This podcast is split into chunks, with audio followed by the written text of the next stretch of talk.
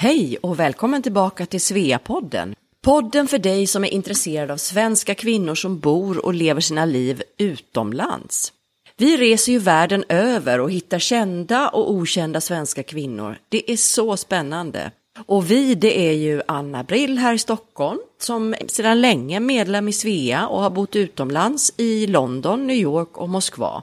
Och med mig så har jag Ja, Maria Schacki här från Svea Rom och jag bor då en bit norr om Rom i Italien. Och idag så börjar vi naturligtvis med att önska alla våra lyssnare ett riktigt gott nytt år. Visst är det härligt med nytt år och helt nya möjligheter. Och innan vi introducerar författaren Helena Torfinn, som vi har intervjuat i dagens avsnitt, så har vi med oss en gäst här idag. Och det är inte mindre än Katarina Hansson, ny internationell ordförande för Svea. Hej Katarina och varmt välkommen till Svea-podden och även varmt välkommen som ny internationell ordförande för Svea från 1 januari. Hur känns det? Hej Anna och Maria. Och eh, tack snälla för att ni har bjudit in mig till er fantastiska, eller vår fantastiska Svea-podd. Bra fråga. Eh, hur känns det? Jättekul jättespännande att jag har fått detta förtroende att leda Svea tillsammans med alla dessa fantastiska kvinnor. Men lite pirrigt också måste jag erkänna. Men det ska det vara. Ja, men du, och du är ju då ända bort får vi väl säga då, för oss som sitter i Europa i alla fall, ända borta i Perth i Australien. Och då måste jag ändå bara fråga, hur är vädret? En högsommardag, 26 grader plusgrader såklart, blå himmel och ingen vind idag. Det är lite ovanligt. Ja, det är härligt. Vi njuter. Jag njuter varenda morgon när jag stiger upp och ser den blå fantastiska himlen. Nästa vecka har vi dock en prognos på 40 grader så att eh, då blir det tufft. Wow! Jag har aldrig klagat på vädret i Perth och kommer aldrig göra det. Men du, berätta lite om dig själv. Var kommer du ifrån och hur länge har du bott i Australien? Hur kom du dit? Ja, jag tror jag tar den korta versionen. Men om jag bara berättar lite grann. Eh, född och uppvuxen i Landvetter utanför Göteborg. Eh, jag gick på universitet i Linköping och därefter så landade jag i Stockholm. Jag drev företag, jag jobbade inom försäljning, marknadsföring, HR, personal. Ett företag hade jag med filmregissören Kai Pollak. Känner till honom? Ja. Så som i himlen och Barnens ö. Och vi jobbade med, vi spelade in hans föreläsningar och hade ett företag som hette Hansson och Pollaks videoutbildning. Underbara tider. Mm, wow. Ja, det var wow och spännande. Jag lärde mig mycket. Och mitt i allt detta så träffade jag min stora kärlek Frode på 17 maj i Oslo. Där stod han i sin folkdräkt och väntade på mig. Så att... Eh, är han norrman alltså? Han är norrman och han har världens bästa namn, Frode. Du vet, det finns så många konstiga namn i Norge, men så jag är lyckligt lottad även där. Frode är ett jättebra namn och det funkar även i Australien. Sen så hann jag med det också. Tillsammans har vi två barn, födda 98 och 99. Och vi bodde då tio år i Stockholm och hade fantastiska år där. Men sen 2007 så beslutade vi oss för att nej, nu är det dags att röra på oss. Eh, vi ville ha ett äventyr och vi ville också ha en time-out från det hektiska liv vi levde i Stockholm. Sagt och gjort. Frode svarade på en annons och han fick jobb. Så att eh, den 9 oktober 2007 landade vi här i Perth. Och då skulle det bara vara en time-out på två, högst tre år. Och ja, 15 år senare så är vi fortsatt här. Underbart. Och jag, jag förstod att du är trogen poddlyssnare, eller hur? Och hjälper även andra att komma igång och lyssna. Ja, jag tycker det är viktigt. Jag i morse var över till en guvernina och Svea och hjälpte henne att sätta, eller sätta upp hennes eh, padda så att hon kan få tillgång då till bland annat Svea-podden. Nu har hon varit och köpt eh, hörlurar så att nu sitter hon och lyssnar på första podden, absolut. Åh, härligt. Ja, ja, verkligen. Och hur har de första veckorna varit som ordförande för 6 000 svenska kvinnor i 33 länder? Jag tänker lite stressigt kanske. Och du jobbar ju också, du har ett yrke vid sidan om. Vad, vad är ditt yrke och vad har du arbetat med? Ja, för att svara på första frågan så har de här två första veckorna varit oerhört hektiska, lärorika. Men jag känner ju också det, jag upptäckte mitt i en sen kväll att jag är inte ensam. Jag har ju ett gäng oerhört kompetenta tjejer omkring mig.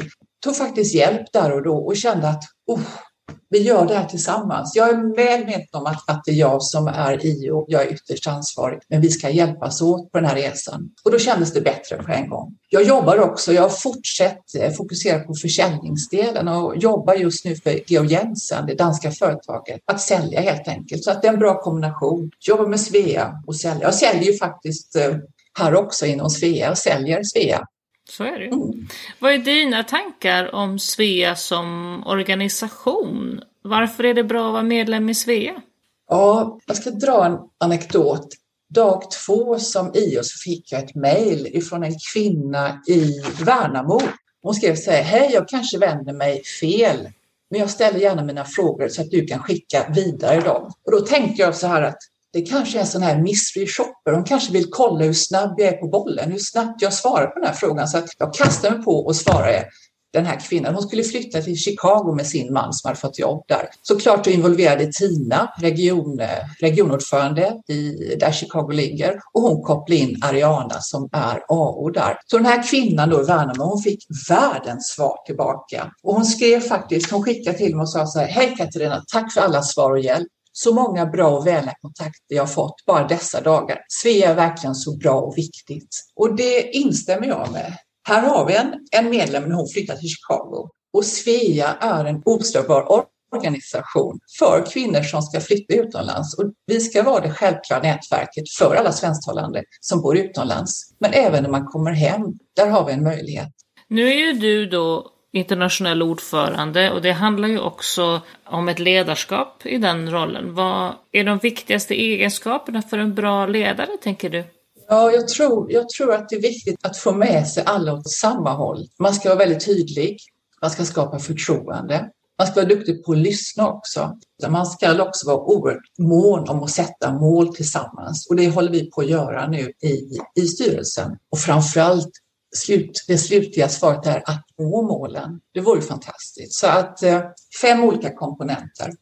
Kan du redan nu berätta lite om vad du funderar på att fokusera på under din tid som internationell ordförande? Jag tycker att vi ska växa.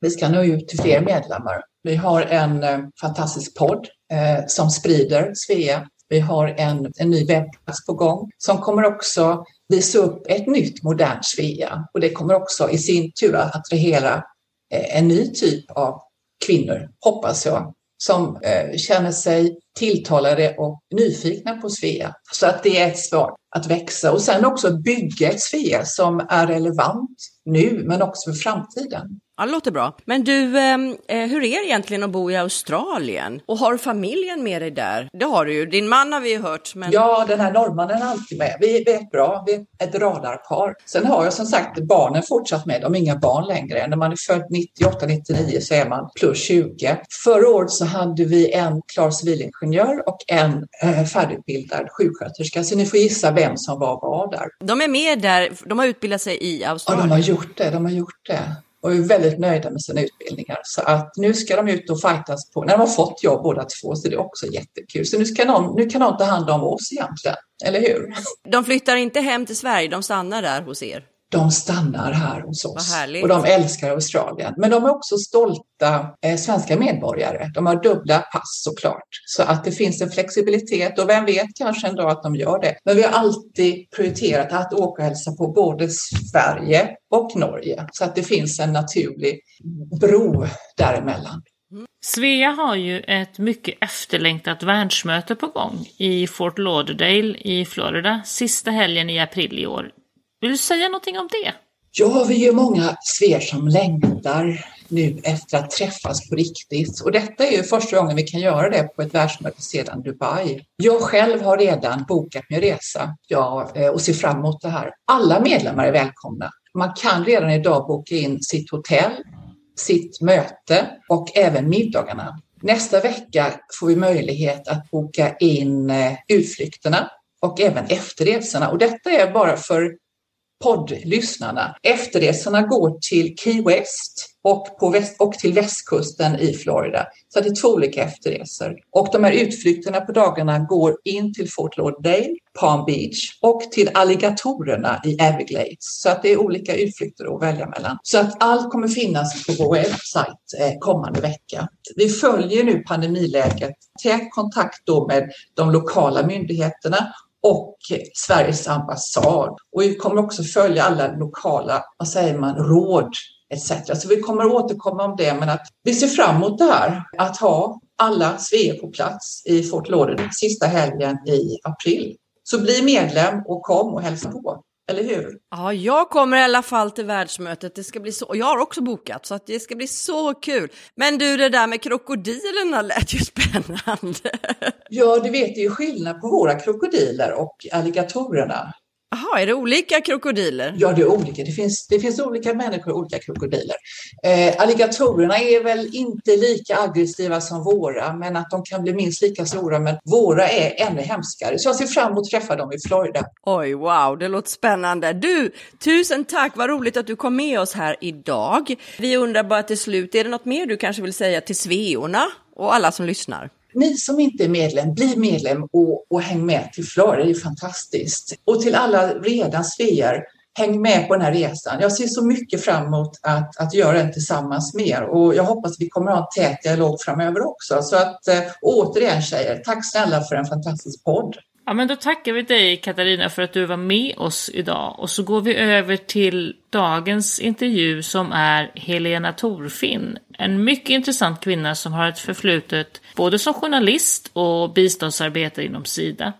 Hon har bott i Bangladesh, Myanmar och USA, men har nyligen flyttat hem med familjen till sin hemstad Lund. Ja, det var ett superintressant eh, samtal med eh, Helena här och det handlar ju mycket också om hennes senaste bok som heter I munkens skugga och den tror jag du har läst Maria. Är den bra? Ja, jag är lite drygt halvvägs och den är jätteintressant. Den handlar ju om Myanmar och hela den här relationen, vad också Facebook hade för roll i hela den historien. Så att den är jättespännande. Ja, det där var ju väldigt spännande att Facebook faktiskt påverkade situationen i Myanmar på ett sätt som kanske inte alla känner till. Och Helena, hon eh, delar gärna med sig av sina erfarenheter om vad som har hänt och händer där i det där landet. Och så pratar vi även om Sida där hon har arbetat tidigare, utland utlandsliv med barn och familj och mycket också om att komma hem till Sverige igen. Hur är det egentligen när det gäller att hitta jobb och nya vänner? Ja, väldigt många intressanta ämnen. Ja, det var väldigt roligt att prata med Helena. Det var ett samtal som kunnat hålla på mycket länge.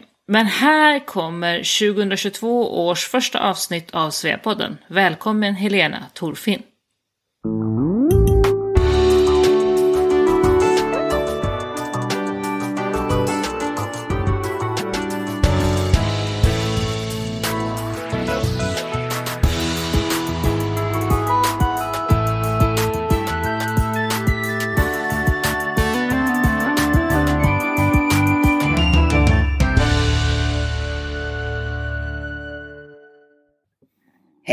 Eh, jag heter Helena Torfin och är författare till tre romaner nu som alla utspelar sig i Asien. Eh, Innan floden tar oss, Den som går på tigerstigar och nu senast I munkens skugga. Eh, numera bor jag i Lund där jag håller på och förbereder att jag ska skriva min fjärde roman som utspelar sig i USA. Hej Helena och välkommen till Sveapodden! Hej, hej! Jag läser faktiskt just nu din tredje bok i Munkens skugga, som ju utspelar sig i Myanmar då, där du även har bott. Vi ska strax prata mer om det. Men bara några sidor in i boken så ska det faktiskt startas en Svea-avdelning där. Det var ju ja. jätteroligt ja. att läsa om Svea sådär direkt. va, va, jag vet ju att du är lite engagerad i Svea. Vad har Svea betytt för dig i alla dina utlandsvistelser? Uh, ja, framförallt alltså, i, i, i Bangladesh, när jag bodde i Dhaka, uh, så fanns det ingen Svea där. Men då var det svenska kvinnor som var väldigt viktiga och eh, det var ju en väldigt speciell miljö så att det, det fanns liksom liksom inget Svea-tänk riktigt där. Men jag vet att vi, vi höll ihop i alla fall och gjorde ungefär Svea-grejer. Och sen när jag flyttade till Myanmar, där fanns ju inte heller någon Svea. Och där var ju knappt några svenskar. Där var vi en handfull kvinnor, eller svenskar när, vi, när jag flyttade dit. Och betydligt fler när jag lämnade. Men eh, i USA däremot så gick jag snabbt med i Svea när jag flyttade till Washington DC. Och där var jag eh, med på olika evenemang, utflykter, kräftskivor, vad det nu var, midsommar om jag var där och, och eh, var engagerad. Och pratade också om min bok för Svea flera gånger där.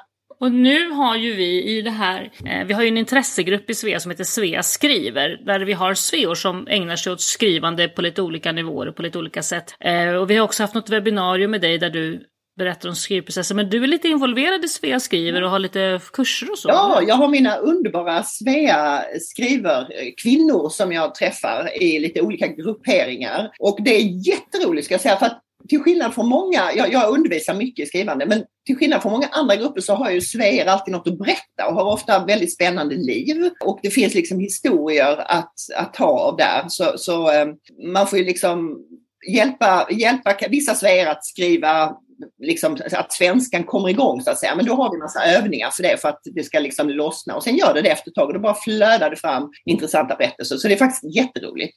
Och i dina två första böckerna, då var det ju, de har jag också läst tidigare, och då var det ju Sofia och Jannes äventyr som vi fick följa i Asien. Men nu i den här boken som är ute nu så är det ju en helt ny huvudperson. Hur kommer det sig att du släppte de karaktärerna och gick in på en ny? Ja, nej, jag, jag kände att jag hade kommit lite till vägs ände med Janne och Sofia. Men nota bene, hör du Maria, de kommer tillbaka i Munkens skugga. Bra, jag tänkte precis fråga det. Ja. Men de, har inte, de bär inte historien, förstår du. Okej, så de, ja, jag har inte kommit till slutet än, så de kommer. Nej, nej, nej, de bär inte historien, men de finns med och de vinkar till oss lite. Men jag behövde en annan typ av energi faktiskt. Därför att jag kände att Janne och Sofia hade liksom kört sin relation lite i diket och att det, jag behövde behövde ny kraft och ny, nya tankar och nya karaktärer helt enkelt. Eh, jag är liksom inte inne på det här som deckarförfattare, att man har samma karaktärer som man maler runt. Nej, jag vill ha nytt och det är kanske också för mig själv, att, jag, att det roar mig mer att lära känna nya karaktärer.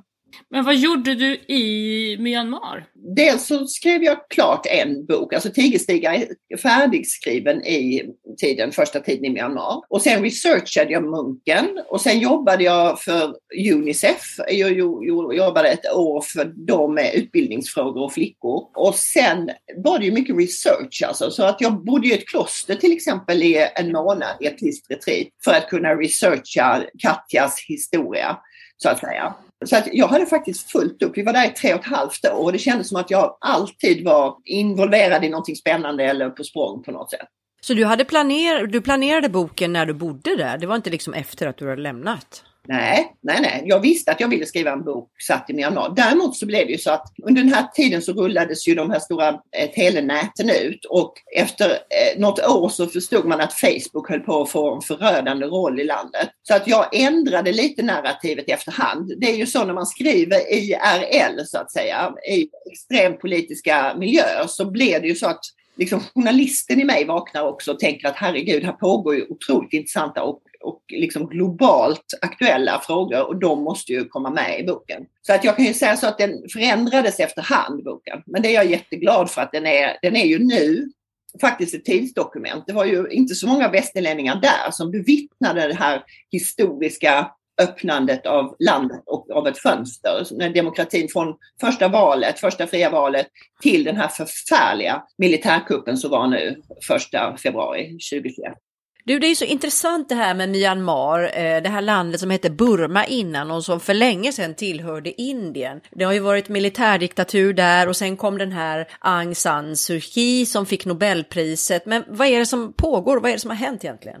Ja, vad som hände var ju att eh, vi hade som du sa den här tunga, tunga militärdiktaturen eh, under, så, under 50 år. Och när landet började öppnas upp gick det ganska snabbt. Eh, 2011 brukar man räkna som den tid då det började, räknas, då det började öppnas upp och de första fria valen 2000 15 och Aung San Suu Kyi tillträdde då som icke, icke, alltså hon fick inte bli president utan hon blev de facto statskansler eller vad de nu hittar på för titel till henne. Och den optimism som fanns i landet när vi flyttade 2014 är någonting som jag alltid kommer att bära med mig i mitt hjärta. Det var som att komma in i jag vet inte, alltså någon sorts blandning mellan en eh, gold rush liksom eh, och en eh, liksom Shangri-La. Därför att det var så att det fanns liksom inte det fanns inte så mycket bilar när vi kom. De kom snabbt sen. Eh, de första pizzerierna, de, de första mobilnäten rullades ut. Eh, så att alla hade ju så mycket framtidsoptimism. Men mycket snart så förstod man att dels att Aung San Suu Kyi inte riktigt var den man trodde och dels att militären nu, alltså i första februari 2021, brutalt stängde igen landet igen. Det hade ingen kunnat förutse.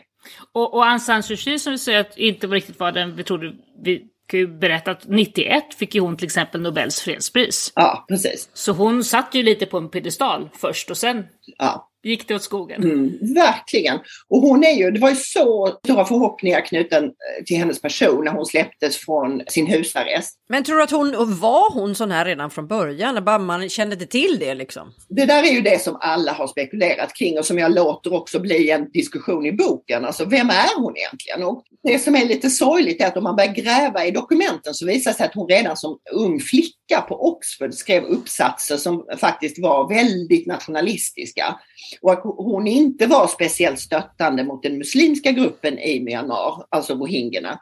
Det har hon aldrig haft. Hon har aldrig varit speciellt stöttande mot de etniska minoriteterna, även om de har haft förhoppningar knutna till henne också. Är det någonting som är liksom i hela landet eller är det mer står för henne eller vad tror du om det? Nej, det är ju hela landet. Det här är ett extremt nationalistiskt land alltså, så att hon är bara en Bamar-chauvinist skulle jag vilja säga, eh, som är trogen sitt folk och sin stam och den stammen eller den gruppen bamarerna är härskarfolket i Burma. Så hon, och hon har ju inte haft några större synpunkter på det här folkmordet av rohingyerna som jag förstår Nej, det heller. helt förfärligt. Hon har ju inte gått ut och fördömt. Alltså under lång tid så väntade vi ju. Alla gick och väntade. När ska hon säga något och hur ska hon gå ut? Men hon gjorde ju aldrig det. Så besvikelsen under precis de här åren jag bodde där så, så, så tog man ifrån henne flera priser eh, och, och hon föll ju verkligen från sin piedestal. Men i Burma är hon ju mer älskad än någonsin. Alltså hon är ju avgudad. Och hur är det där nu idag? Ja, nu är det ju militärkupp. Alltså nu är det ju förfärligt. Alltså militären har ju, nu, det är på, på, på väg att bli inbördeskrig nästan skulle jag vilja säga. Mellan olika folkgrupper då? Nej, alltså det är militären som är mot alla. Det är det det inte är. Alltså det som är så förfärligt och som skiljer konflikten i Burma från många andra konflikter i världen är att du har en militär som är liten, brutal, välutrustad och som håller hela landet i gisslan. Så att hela landet i övrigt är egentligen enat mot militären.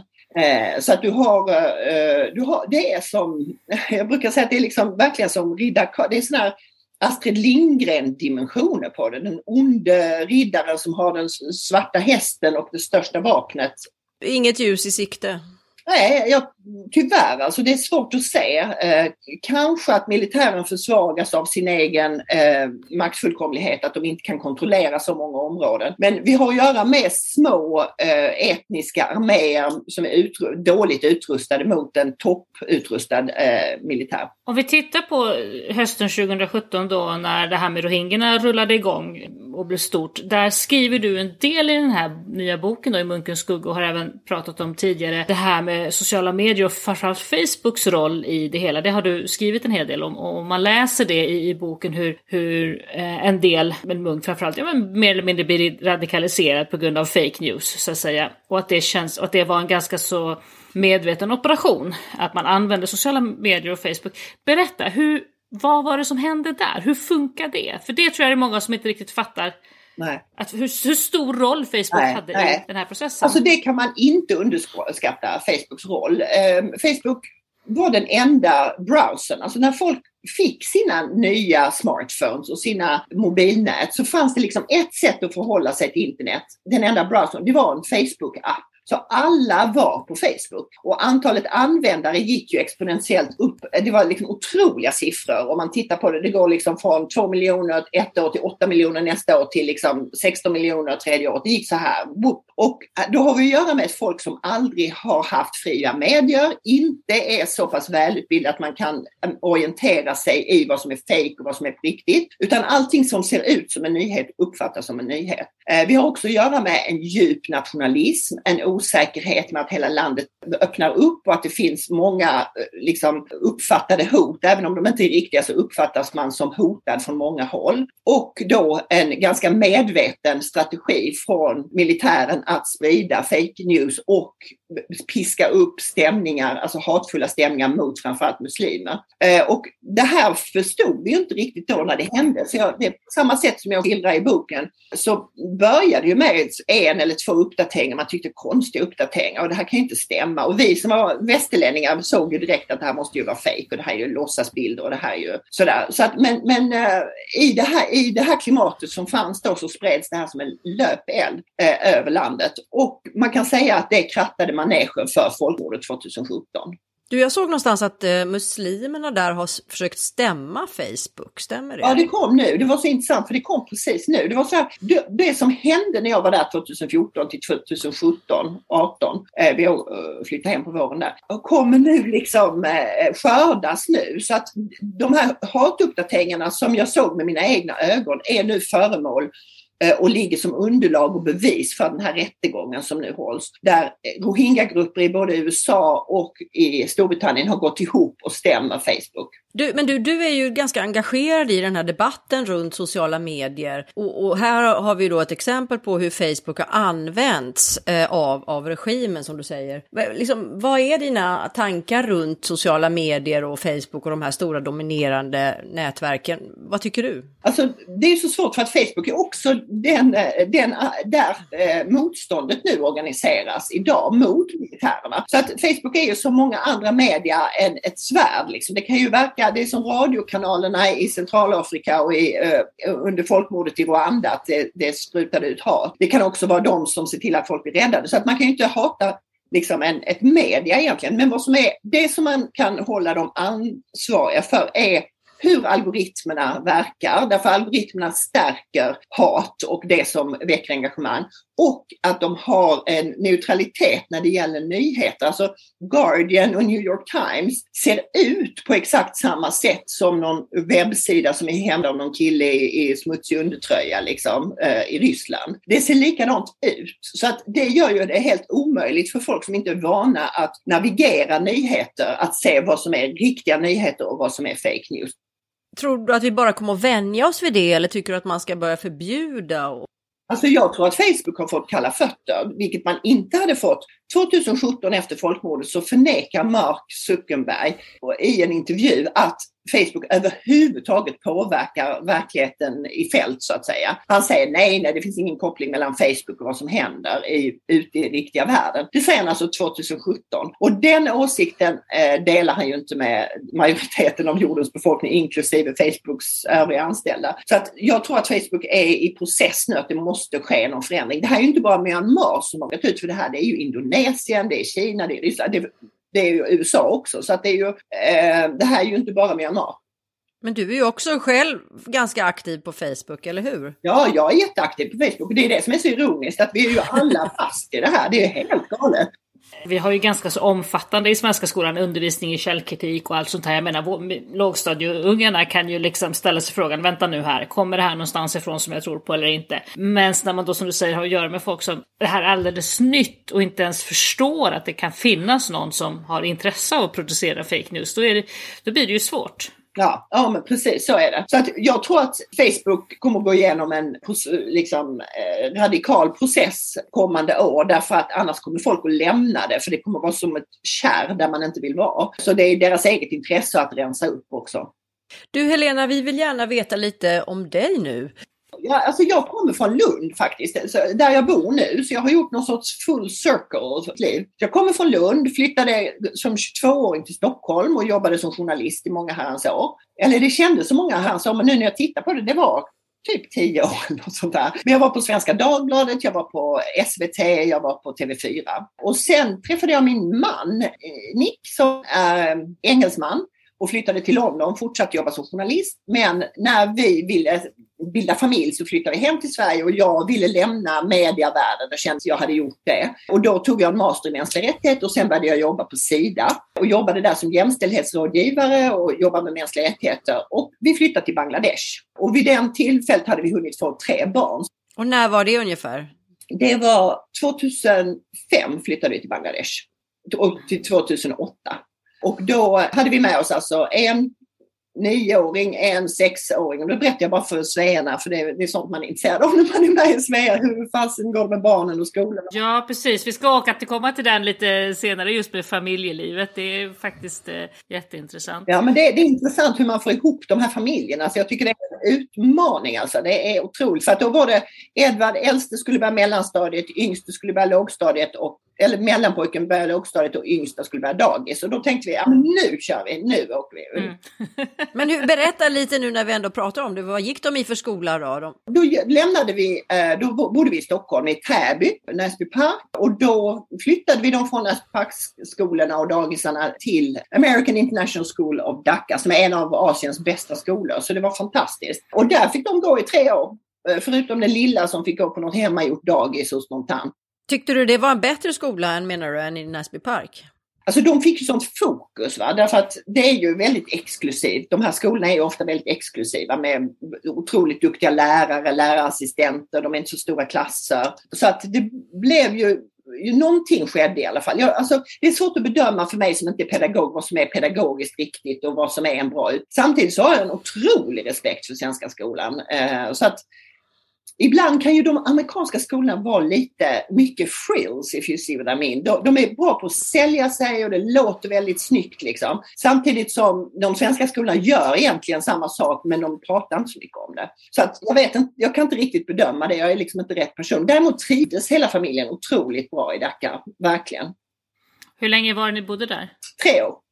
När du sen kom till Bangladesh där då så läste jag i ditt arbete då hur du utvecklade en ny metod, något som kallas för reality checks. Förklara, vad är det? Ja, det är intressant att du frågar. Det är ingen som frågar om detta nu, men det är egentligen början. Hela lilla fröet till hela mitt författarskap ligger i det här projektet jag gjorde för Sida. Där det handlade om att vi skulle förstå hur biståndet ser ut underifrån. Alltså hur, upp, hur de människor som bor i byarna, får de del av de här svenska skattepengarna och hur ser det ut för dem? Att jag ville liksom ha den berättelsen. Hur skolorna blev bättre och hur det förändrade folks liv och hur hälsovården blev mer tillgänglig för till exempel exempel gravida kvinnor och sådär. Så vad jag gjorde var att skapa projekt där vi var ute i nio byar i Bangladesh och följde liksom livet på bynivå. Och de veckorna jag tillbringade ute i byar, det blev fröet till Innan floden tar oss.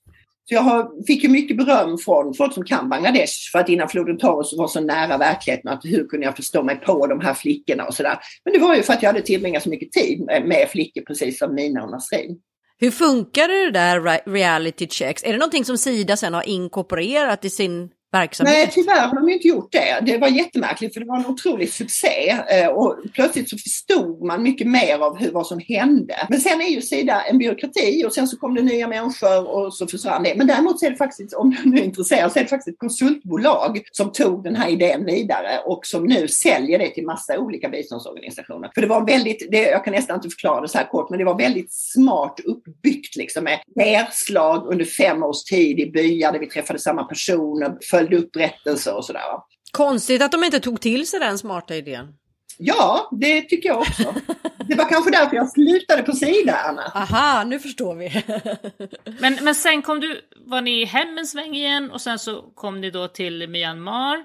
Nu var vi hemma efter Bangladesh så var det ju det här läget. Ska jag skriva, vad gör jag nu? Vi kommer hem med tre barn. Jag känner att jag har den här fantastiska berättelsen i mig. Jag har fått se alla de här miljöerna, eh, förstå liksom faktiskt på djupet vad det är liksom för krafter i rörelse i ett land som Bangladesh. Och, och, så skrev jag mina memos hem till ambassaden och hem till headquarters. Och det var ingen, eller inte hem till ambassaden utan från ambassaden hem till UD och headquarters. Och jag kände att det är ju ingen jäkel som bryr sig. Liksom. Men kanske om jag kan berätta den här historien lite bredare. Och då blev det Innan floden tar oss. Och den har ju sålt i över alltså 180 000 ex.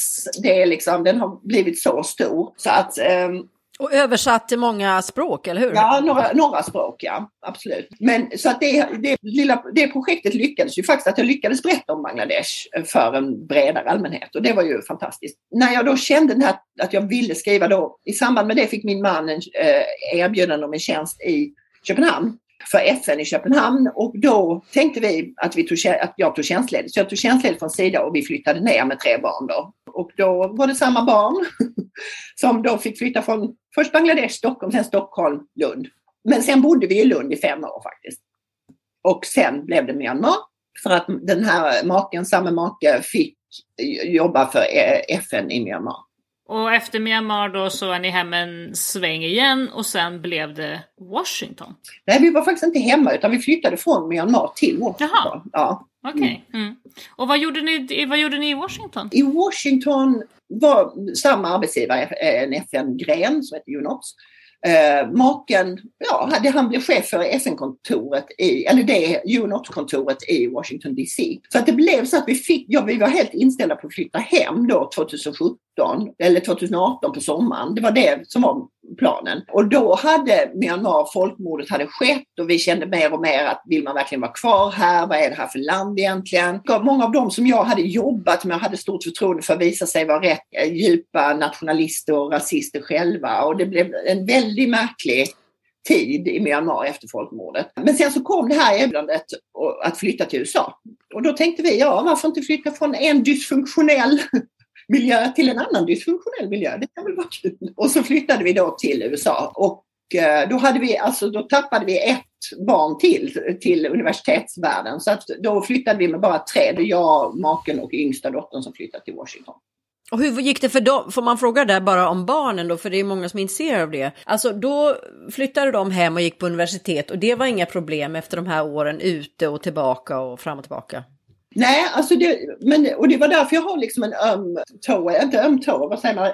Jag känner ömhet för svenska skolan för att barnen var väldigt väl förberedda. Alltså, när vi kom hem från Bangladesh så började äldste son i gymnasiet här i Lund och han kom sen in på Cambridge. Och det, det vet jag vilken konkurrens det är. Så att han måste ju ha fått en väldigt bra gymnasieutbildning. Så han gick Cambridge och sen så den andra pojken som vi hade med oss till Myanmar, mellanpojken, han gick IB där på International School of Yangon och han kom in på Manchester i England och det är också ett universitet som är jättesvårt att komma in på, så det var kul. Och sen den lilla Laura då som gick så att säga hon gick mellanstadiet i Myanmar och högstadiet i USA kan man säga. Och då flyttade vi henne från brittiska systemet till amerikanska. Och det var ju kanske, alltså det amerikanska skolsystemet är ju inte jättebra, men vi gjorde bedömningen att det var intressant att få gå på en high school. Liksom. Det var liksom en erfarenhet att få den här high school musical upplevelsen med. Och hur gick, hur gick det då för henne? Ja, men, eh, alltså, nej, ja, det gick jättebra. Eh, det amerikanska systemet är ju ganska lätt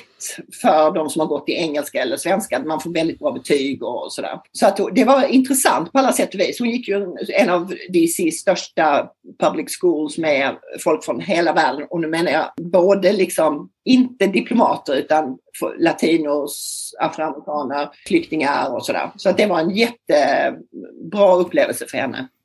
Vad säger barnen idag så här då efter att ha...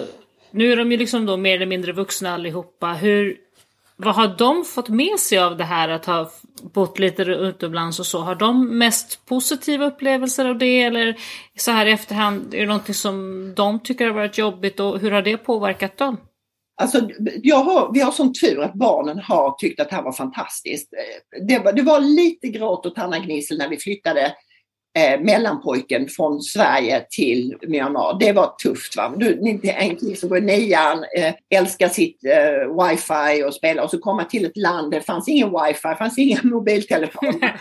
det fanns liksom ingenting och han hade sett fram emot att gå på gymnasiet här i Lund och gå på Spyken som är liksom. Så att det var lite tufft för honom. Men han klarade det galant måste jag säga. Alltså han gick från att vara en kulturkille i Lund till att vara en sportkille i Yangon på några månader. Det var faktiskt rätt fantastiskt. Så att de har varit väldigt, och de är väldigt tacksamma för sin uppväxt eh, och tycker att det har varit fantastiskt. Men däremot så träffar man ju folk, men det gör ju ni också alla, så är, träffar man ju barn som, där det inte har funkat så bra, men där föräldrarna ändå känner att det är ändå en bra erfarenhet, att de, de kommer att vinna på det på sikt så att säga. Tror du att de har valt de här engelska universiteten, dina killar, eh, för att just att de har bott utomlands? Eller de har ju en engelsk pappa i och för sig. Eh, ni valde inte svenska universitet. Är det de som har bestämt eller du eller? Nej, de var rätt tydliga. Men det är också för Nick, min man, är engelsman och, och eh, han vilja, alltså jag tror att han har varit väldigt tydlig med att han tror att det är en bra erfarenhet. Eftersom de inte har bott i England så kanske de ska åtminstone ha en engelsk utbildning. Och det har funkat jättebra. Det har det verkligen.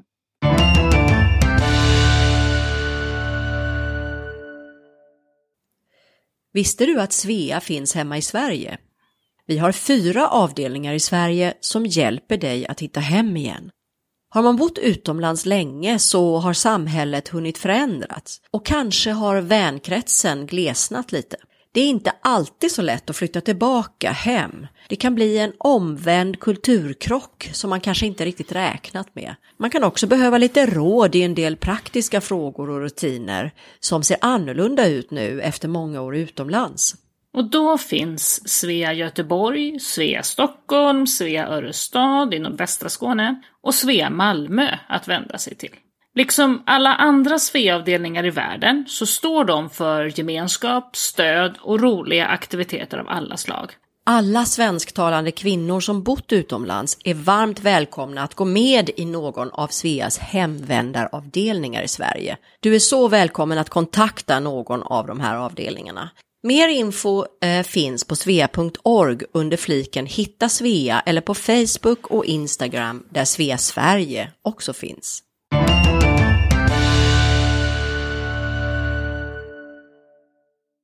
Jag läste någonstans eh, att du, när du var i Washington där, att du uttryckte en, en tanke och en önskan att starta någon slags NGO för för flickor. Men det har jag gjort. Det har, jag gjort. Det har du gjort? Ja, ja. Jag tänkte fråga, hur gick det med det? Nej, men det går jättebra. Den äh, heter Me She We, Me She We, och man kan hitta den online. Och där har vi stöd till flickor som är lite mer av det kreativa arten. Alltså inte stöd till jätte eller liksom vaccinationer utan stöd till utbildning i fotografi, DJ, att lära sig eh, formulera sig, att ta plats. Så att vi har ett stöd i, i Myanmar. Men det, där har det ju varit problem, men det, det tickar på nu. Men det var ju då i, i samband med militärkuppen var det ju svårt att få in pengar. Och sen har en annan gren vuxit av det här som nu är i Kenya där just några i styrelsen var i Kenya och följde upp ett arbete med en partner där. Så den här lilla organisationen tickar faktiskt på. Eh, Jätteroligt, ja. Så det, den, den organisationen den finns främst i, i sådana typ länder som Myanmar? Absolut, det, det, den finns bara. Det är en biståndsorganisation för bara flickor. Men och nu har du då flyttat hem igen till, till Lund. Hur, hur var det att flytta hem till Lund igen? Jo, alltså de här flyttarna är ju, det är ju eh, sött och salt liksom. Det vet ni säkert ni som har flyttat. Att bara eh, att liksom eh, riva upp sitt liv och ta bort alla sina kontakter på mobilen och sen placera ner sin i en ny miljö. Det, det tar ju mycket kraft alltså. Det gör ju verkligen det. Jag kände det den här gången. Vi gjorde detta under coviden till ett nytt hus här i Lund som vi hade köpt. Så att jag kände att den här flytten var lite seg liksom. Att det var inte så lätt att komma igång här i Lund som jag hade hoppats. Men det är ju för koden, Det är ju inte så lätt. Liksom. Men det är jätteskönt att vara tillbaka och det funkar framför allt jättebra för dottern som började gymnasiet här. Det har varit den stora, stora lättnaden. För att hon, hon lämnade på lågstadiet men hon har precis samma kompisar. Efter sex år utomlands så har hon precis samma kompisar som hon hade när hon lämnade. Hon har sin Vilma och sin Ester och sin eh, allt vad de heter. Så det är verkligen vackert liksom att se. Väldigt, väldigt fint. Hur har, men de här utlandsvistelserna då, hur, hur har de påverkat din syn på Sverige då? Har du fått något annat perspektiv på Sverige genom de här åren?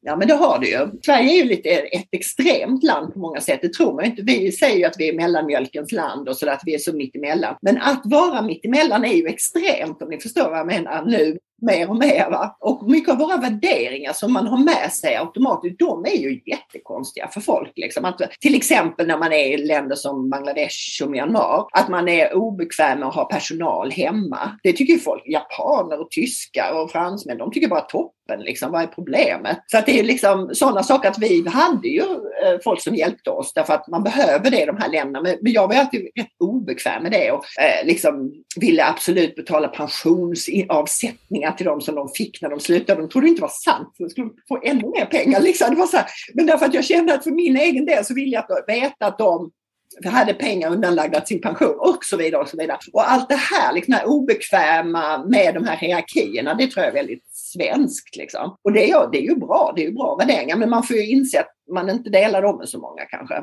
Och, hur, tänk, hur tänker du när du kommer liksom, när du får en annan liten utifrån syn? För det kan jag också känna nu när man har bott utomlands, så att man får ju liten utifrån perspektiv på Sverige. Vad tänker du är det bästa med Sverige? Det bästa är ju vår fantastiska liksom, demokrati och vår välfärdssamhället. Det tycker jag är helt otroligt att vi verkligen har ett sådant skyddsnät och att vi har så mycket som är schysst, liksom, tycker jag, som är Ja, men att man kan överklaga beslut, att det finns transparens när det gäller myndigheter, att man har en, eh, journalister som funkar och kan gräva. Det är så mycket som fortfarande fungerar så bra. Det, det är det absolut, jag kan verkligen bli förtjust. Nu hörde jag till exempel med någon gamling, ja men kommer kommunen in när du fyller 70 och kollar så du inte ska trilla på någonting för att då så du inte bryter lårbenshalsen. Det är ju fantastiskt. Liksom. Förstår ni? Liksom? Det är ju, vilket annat land i världen har sådana eh, ta sådana hänsyn till folk. Va? Finns det någonting då som du känner tvärtom att kanske Sverige behöver mm, jobba lite Alltså Sverige, det är ju ett problem att svenskar är så insulära, att man inte öppnar upp sina grupper Liksom. Och det, jag kan verkligen eh, sympatisera med alla invandrare som kommer som aldrig får några svenska kompisar. Alltså det är verkligen så. Varför är vi på det där viset tror du? Ja men därför att alla umgås med dem de gick på gymnasiet med eller de de spelade innebandy med när de gjorde lumpen. Liksom. Det är ju helt otroligt. Det är liksom, om man tittar omkring, framförallt i vår ålder, liksom, nu ser jag inte hur gamla ni är, men det, det, är ju ganska tydligt att folk har kvar sina gamla, gamla gäng. Liksom. Och om man då tänker sig att man kommer som en syrisk familj eller som någonting, hur ska du någonsin komma in i de gängen? Men du har ju en man som är från ett annat land. Hur går det för honom att få kompisar i Sverige? Ja, men det är, alltså det, är det som jag märker, att, att det är så att han är engelsman, är otroligt social. Men jag märker ändå att folk är lite så här, oj då, hon är en utländsk man, hur ska det gå på vår parmiddag här? Då måste man ju prata engelska. Va? Och det, så att det, jag kan känna att jag får en släng av det där. Liksom. Trots att alltså jag är väldigt social person och jag kan känna så här, men allvarligt talat, liksom, om man då kommer från USA där alla är grannar, bjuder på middag och man är vi hade fullt liv liv. Så kommer man hit så är det så här att man kan träffa folk någon gång men sen så hör man liksom aldrig av dem igen. Det tycker jag är superkonstigt. Men du, har, har du några tips där till folk som flyttar hem för hur man liksom kommer in i samhället tillbaka och får kanske nya vänner? Man kanske inte har kvar sina gamla vänner. Hur gör man? Jag vet inte. Det är väl jag, jag gärna ja, men vi, vi, vi, kan, vi kan komma med ett litet insidertips där på en gång då. Svea, Svea Malmö. ja, just det. Men det finns ingen Svea i Lund. Nej, men det finns i Malmö. Va, finns det? Jajamän. Kom igen nu Helena, nu får du bli medlem. Ja, ja. men vad kul, vad bra. Men alltså jag är nog, jag, alltså jag har ju gamla kompisar sådär precis som man har i Sverige. Men det hade ju varit kul också att träffa nya människor. Jag tycker det är kul att träffa nya människor. Så det, och det vet jag inte riktigt hur svenskarna gör. Jag, inte jag har också tänkt på det där varför det är så. För jag har också bott utomlands ganska länge och kommit hem och har också en utländsk man. Men jag tror att folk, alltså det är ju väldigt trevligt att umgås med gamla eh, vänner. För det blir ju nästan som familjen. Man känner varandra så var, det är så gosigt och mysigt. Man behöver inte förställa sig liksom. Men samtidigt blir det lite odynamiskt och tråkigt att inte träffa nya människor. Ja, nej precis. Men sen är det kanske så att vi som har varit med i Svea, vi har gjort ett val. Vi är kanske en viss typ av personligheter. Förstår du? Vi är redan en liten vi är liksom inga mainstream-personer. För vi har, vi har liksom bara, det är många i mina skrivargrupper, liksom, de har kastat sig iväg när de var rätt unga, blivit kära i någon amerikan och nu bor de långt bort. Liksom. Och då kanske man är en viss personlighetstyp från början, förstår ni? Men det är därför jag tänker att de mest, vi har ju då som sagt några Sverigeavdelningar i Svea, Stockholm, Malmö, eh, Örestad, är det Göteborg också va? Ja, för, och det, här, det är ju en del då just hemvända kvinnor. Och där tror jag nog att man kan liksom hitta lite mer, som du säger, hitta de här personligheterna som har varit ute och vidgat sina vyer en smula. Ja, lite så. Ja. Men sen är det också lite känsligt. Jag kan få för mig ibland att det är liksom, detta är väldigt olika för olika vänner, men folk är inte jätteintresserade. Ja, vet du vad? Och det där är väldigt synd tycker jag, för vi intervjuade Anna Maria Corazza Bildt ganska nyligen. Ja. Och en grej som hon sa, för hon har ju varit nere i Europa och jobbat mycket, hon är ju från Italien Australien. Hon tyckte liksom att Sverige skulle kunna bli bättre på att ta tillvara alla de kunskaper och erfarenheter som alla svenskar som kommer hem igen har på ett bättre sätt. Eller hur? Absolut. Men då, det är ju det här vanliga att om inte folk ser att de har en brist så hur ska de kunna formulera en förfrågan? Förstår du? Alltså, förstår du? Folk måste ju först se att här har vi ett problem att vi inte tar tillvara på de här erfarenheterna. Men det, den analysen gör man inte därför man har inte de erfarenheterna. Men kanske utlandssvenskarna då, vi sveor och så vidare som flyttar hem kanske får, får marknadsföra den här idén mer liksom. Eller prata mer om vad vi kan lära oss från andra ja. länder och men framförallt tänker jag att det finns ett annat, och nu, nu har ju jag mitt författarskap så att jag har ju fullt upp. Men om man kommer hem efter tio år utomlands så är det ju jättesvårt att komma in på arbetsmarknaden som kvinna också. Det, men det vet jag att ni, alltså att, att en CV bara försvinner om man inte har varit liksom på kommunen eller på något företag som folk känner igen. Det är ju ett jätteproblem. Har det varit ett medvetet val för dig då till exempel att du skriver böcker? För då behöver du inte ha ett jobb när du kommer hem om man säger så. Är det så du har tänkt? Eller? Jag är inte medvetet, nej. Nej. nej men det är ett privilegium att kunna skriva få och kunna skriva och ge ut böcker. Så det har jag inte haft som en, en plan istället för att jobba som handläggare på biståndsorganisation. Nej men så har det inte varit. Utan det är, nej tvärtom. Men du tror att det skulle vara, inte skulle vara lätt för dig att söka jobb nu? Nej, om du jag, skulle tror, vilja... nej jag, jag tror det skulle vara så för mig. Men också på grund av ålder, att, man, att i Sverige är det...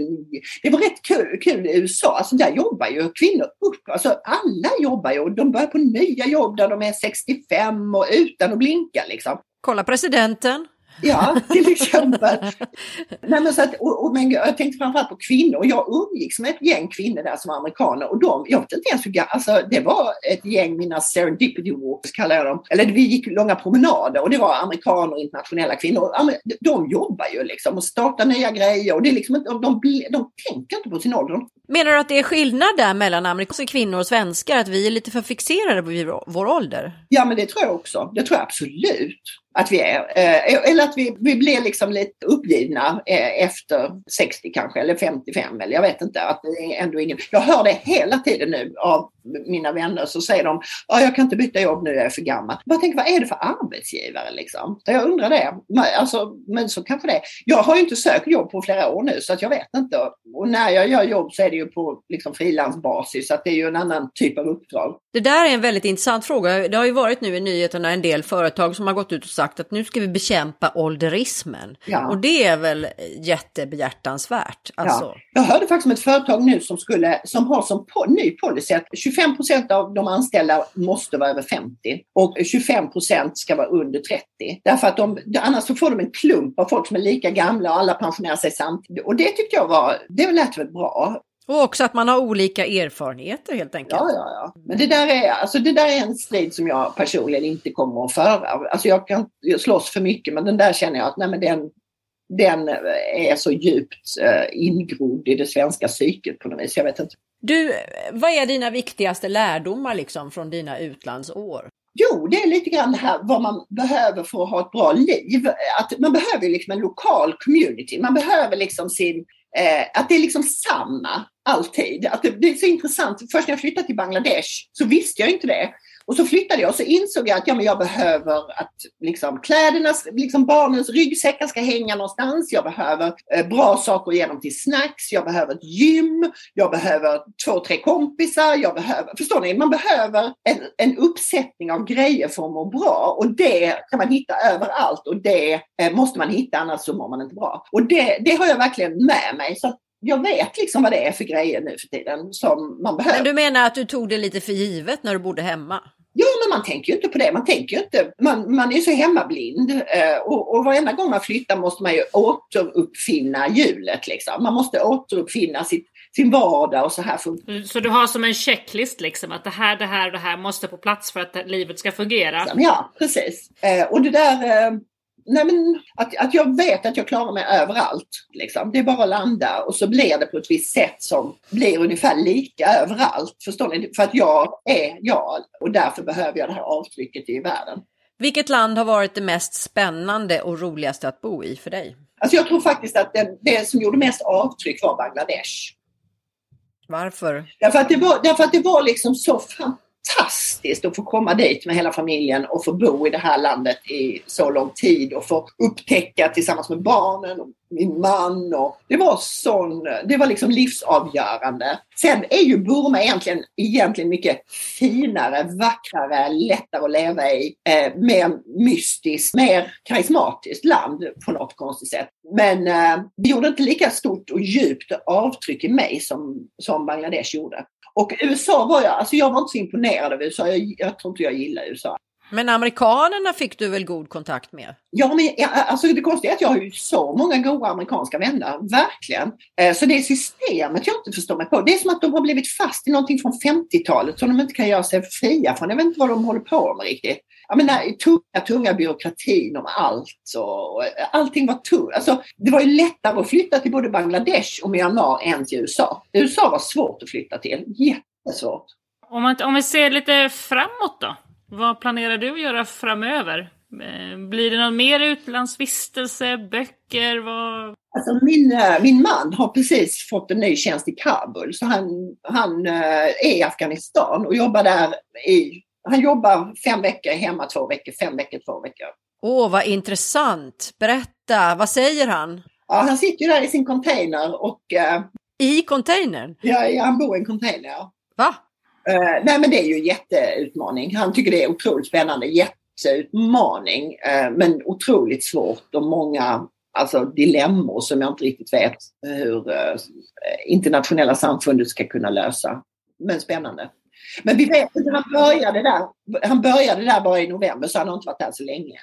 Men så att nu är det jag och dottern här och jag börjar skriva två böcker nu och eh, är engagerad i en eh, massa annat, bland annat en kulturförening som jag håller på med här. Och så undervisar jag och så skriver jag filmmanus och så, ja, jag, har, jag har lite för mycket faktiskt men det är väldigt stimulerande och kul. Tror du att ni blir hemma nu då?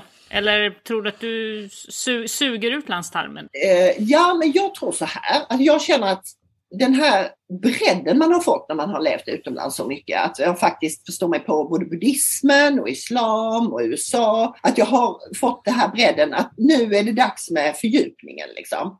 Att nu vill jag borra ner mina tår liksom, i den skånska myllan under några år. Eh, och verkligen eh, vara här, fördjupa de här relationerna jag har med folk och eh, följa min, min lilla systerson som jag inte har hunnit lära känna för jag har bott så mycket utomlands och sådär. Så det finns liksom en fördjupning som jag längtar efter och som jag tror att man som författare behöver för att kunna skriva. Att är man, alltså, man måste ju veta vem man är för att kunna skriva bra fiction. Så att det, jag längtar liksom efter fördjupning här. Men berätta lite kort bara om, vi vet ju att du skriver på en ny bok. Kan du ge oss lite teaser? Nej, men den, en av dem utspelar sig eh, i eh, Washington och Idaho. Så att det, jag kommer att titta, jag var mycket i Idaho nu när jag var, bodde i USA och jag är, har, var där som utbytesstudent. Så jag ska skriva en bok där jag har de här två miljöerna. Är det nya karaktärer nu igen eller får vi återse några gamla? Det är nya karaktärer. Du skriver på flera böcker menar du eller? Ja, och sen så har jag börjat på en annan typ av bok också som med. Som den, den är jag inte säker på, jag ska inte säga för mycket om den än, men det är två. Och sen håller jag på, jag ska skriva ett tv-seriemanus också.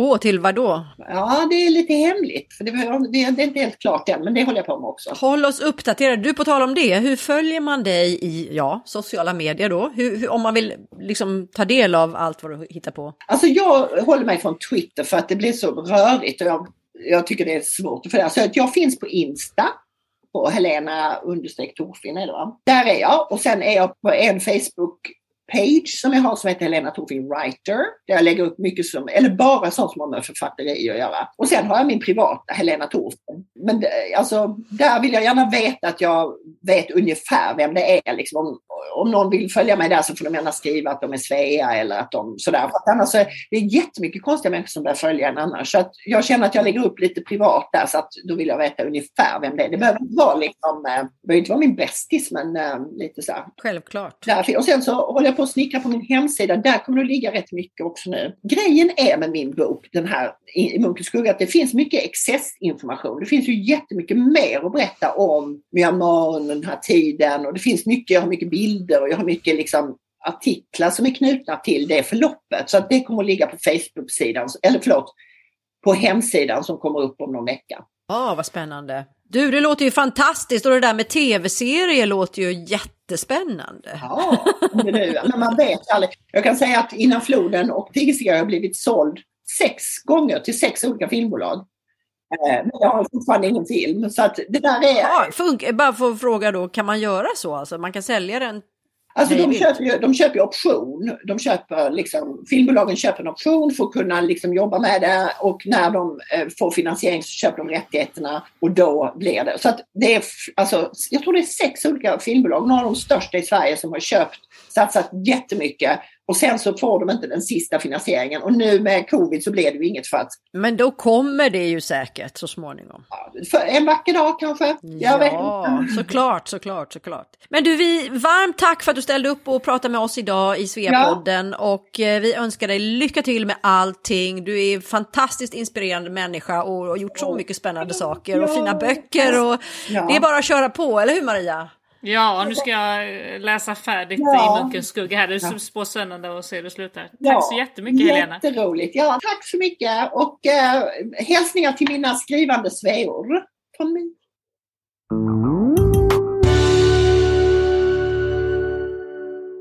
Tack för att du har lyssnat. Den här podden är inspelad och producerad för Svea International. Musiken är skriven för Svea av Fredrik Åkerblom. Alla vi som på olika sätt är involverade i produktionen gör detta som en del i vårt frivilliga engagemang för Svea. Sveapodden finns på de allra flesta ställen där du hittar poddar. iTunes, Google Podcasts, Spotify, Acast etc. Om du saknar något poddställe så skicka ett mejl till sveapodden gmail.com. Mer information om Svea hittar du på vår webbplats svea.org och i sociala medier så finns vi på Facebook, Instagram och LinkedIn och där hittar du oss som Svea International.